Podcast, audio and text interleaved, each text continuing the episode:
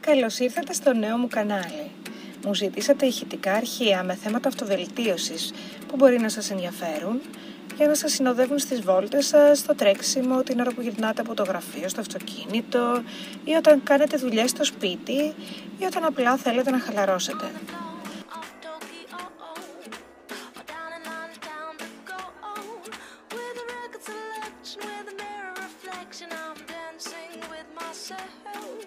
Στόχος μου είναι να σας προσφέρω μικρές δόσεις παρακίνησης, έμπνευσης, αυτό που λέμε ένα μικρό σπρώξιμο που το χρειάζεσαι καμιά φορά για να δεις τα πράγματα αλλιώς.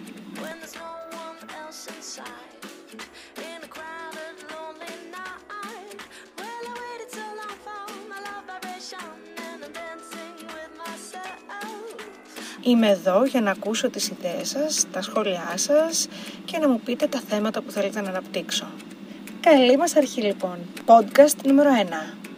Δες το αλλιώς ή πώς να διαχειριστείς την απόρριψη σε μια πιθανή σχέση. Με άφησε. Δεν μου δίνει καμία σημασία. Το βλέπω στα μάτια του. Δεν το πιστεύω ότι με απέρριψε. Μου έριξε άκυρο, έτσι, στεγνά, μπροστά στα μούτρα μου. Μου είπε όχι. Πώς είναι δυνατό να με απορρίπτει; Αντί να κάνει το σταυρό του που του είπα ότι τον θέλω, μου κάνει και τον δύσκολο.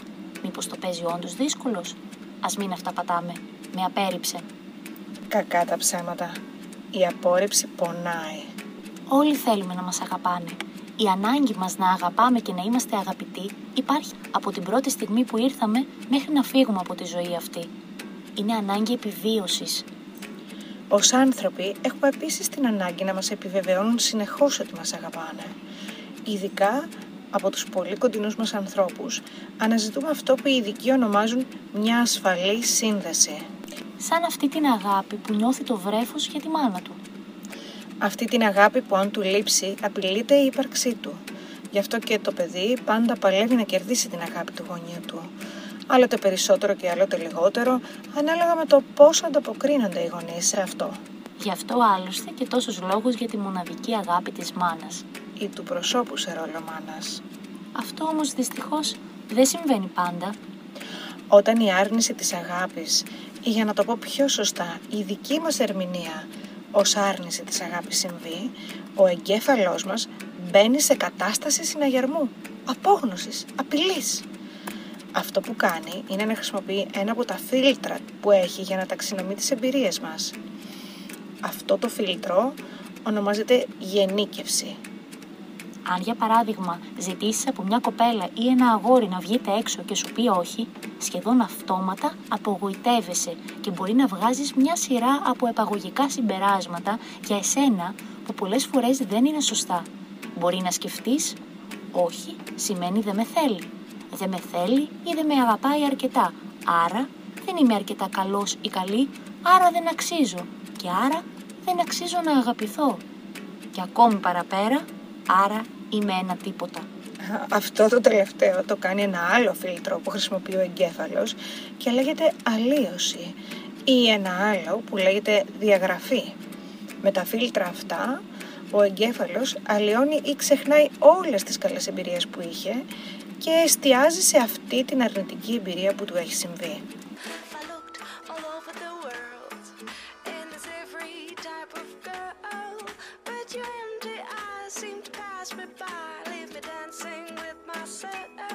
Γιατί όμως πονάει τόσο πολύ η απόρριψη; Συνήθως αυτό το αρνητικό συνέστημα ακουμπάει σε κάποιες παλιότερες εμπειρίες μας, όπου έχουμε βιώσει απόρριψη.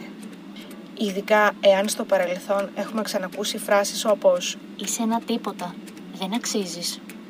Πόσο μάλλον αν το έχουμε ακούσει από χίλια αγαπημένα μας, παραδείγματος χάρη από τη μητέρα, τον πατέρα, τον αδερφό, την αδερφή, τότε η απόρριψη πονάει ακόμη περισσότερο.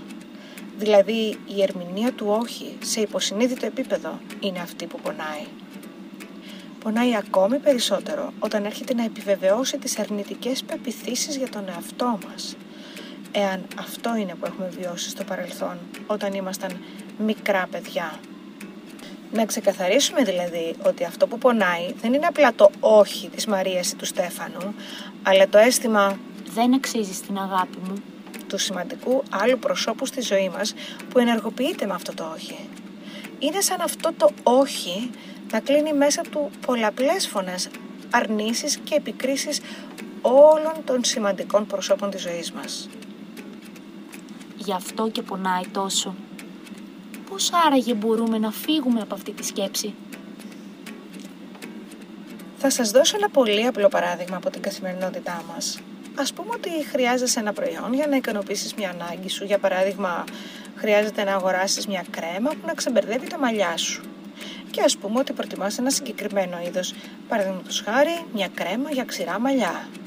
Θα πας λοιπόν στο κοντινότερο σούπερ μάρκετ να βρεις αυτό που ψάχνεις. Σωστά;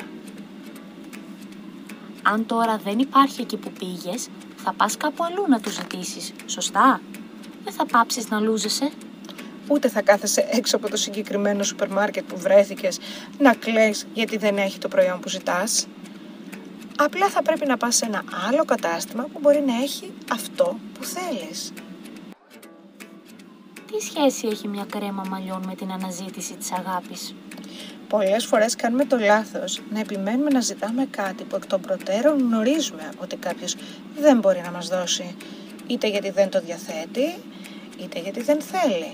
Και μετά καθόμαστε εκεί να κλαίμε και να τους ζητάμε ξανά και ξανά αυτό που δεν θέλει ή δεν έχει για να μας δώσει.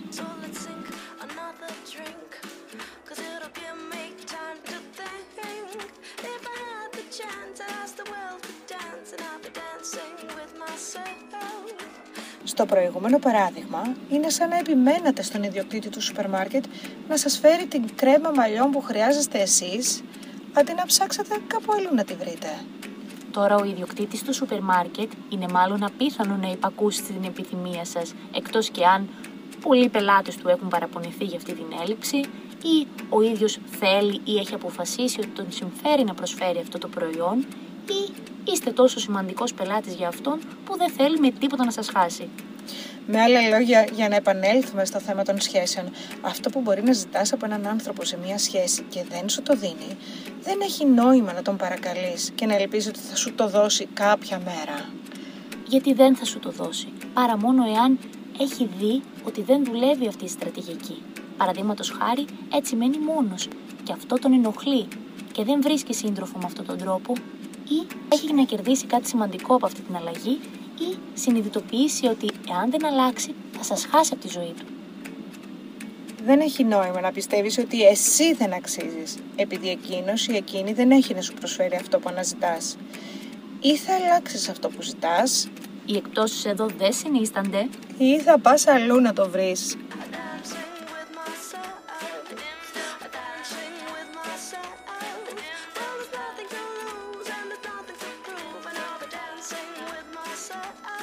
Εάν όμως έχεις μάθει από μικρή ηλικία να σε απορρίπτουν, είναι πιθανό να πηγαίνεις έξω από μαγαζιά που δεν πουλάνε αυτό που θέλεις, ώστε να επιβεβαιώνεις τον εαυτό σου ότι δεν υπάρχει αυτό που θέλεις.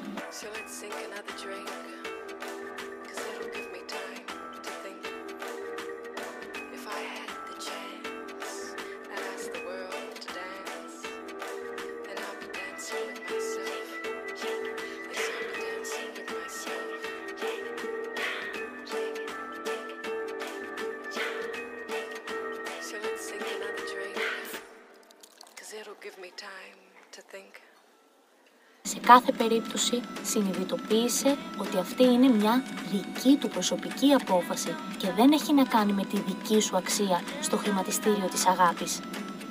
Η προσωπική σου αξία δεν εξαρτάται από το εάν ο άλλος μπορεί να σου προσφέρει αυτό που θέλεις, αλλά από το τι πιστεύεις εσύ για εσένα. Τα μαλλιά μου αξίζουν το καλύτερο σαμπουάν της αγοράς. Και θα ψάξεις αλλού να βρεις το καλύτερο για εσένα. Ιδανικά βέβαια στα σημεία που μπορεί και να το πουλάνε. Φυσικά, εσύ τώρα έχεις και άλλες επιλογές. Όπως για παράδειγμα, να αλλάξεις την ανάγκη σου να λούζεσαι και να πιστείς ότι δεν το χρειάζεσαι. Όπως μερικοί λένε, μα δεν χρειάζομαι μια σχέση αγάπης. Ή να λες ότι θα λουστώ με ό,τι να είναι, γιατί δεν βρίσκω αυτό που θέλω. Σχέση να είναι και ό,τι να είναι. Βέβαια, το αποτέλεσμα δεν είναι το ίδιο για τα μαλλιά σου, έτσι δεν είναι. Κάποιοι άλλοι όμως επιλέγουν να συνεχίζουν το ψάξιμο για το σωστό προϊόν για τα δικά τους μαλλιά, όσο μακριά και αν πρέπει να ψάξουν. Ίσως χρειαστεί να ελέγξεις λίγο τα κριτήρια αναζήτησης που έχεις βάλει. Ίσως το προϊόν αυτό να μην είναι πια το κατάλληλο για σένα και τη φάση που είναι τώρα τα μαλλιά σου ή ακόμα και να αναθεωρήσεις το προϊόν που θέλεις να χρησιμοποιήσεις.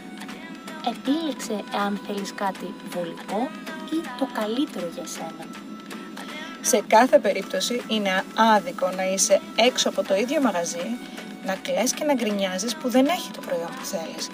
Ενώ μπορείς να πας παρακάτω και να βρεις αυτό ακριβώς που είναι κατάλληλο για εσένα. Γιατί κάποιος άλλος μπορεί να φροντίσει αυτή την ανάγκη σου και χρειάζεται κάποιον σαν και σένα για να του προσφέρει αυτό που διαθέτει. Το μόνο που χρειάζεται να κάνεις είναι να αναγνωρίσεις και να αποδεχτείς την ανάγκη σου. Με ακολουθείς. Είμαστε τόσο τυχεροί, γιατί στη σημερινή εποχή, βάζοντας ακόμη και μερικές λέξεις κλειδιά, μπορούμε να βρούμε ακριβώς αυτό που θέλουμε. Το σημαντικό είναι να γνωρίζουμε τι θέλουμε, τι είναι ωφέλιμο για μας και στη συνέχεια να ορίσουμε σωστά τα κριτήρια ώστε να το βρούμε. Σταματήστε να αγκιστρώνεστε στο μέσο, στο συγκεκριμένο προϊόν δηλαδή, και επικεντρωθείτε στην ανάγκη που θέλετε να καλύψετε. Ποια είναι η ανάγκη που θέλετε να καλύψετε; Μόλις την αναγνωρίσετε και εστιάσετε εκεί, θα δείτε ότι υπάρχουν πολλοί και διαφορετικοί τρόποι για να την ικανοποιήσετε. Για να το προσαρμόσω λιγάκι περισσότερο στις σχέσεις, αντί να σκέφτομαι την απόρριψη, μπορώ να σκεφτώ Αξίζω το καλύτερο για εμένα. Υπάρχει αυτό που χρειάζομαι και ο δρόμος για να συναντηθούμε ανοίγει με ευκολία για το καλό και των δυο μας. Αυτά για σήμερα.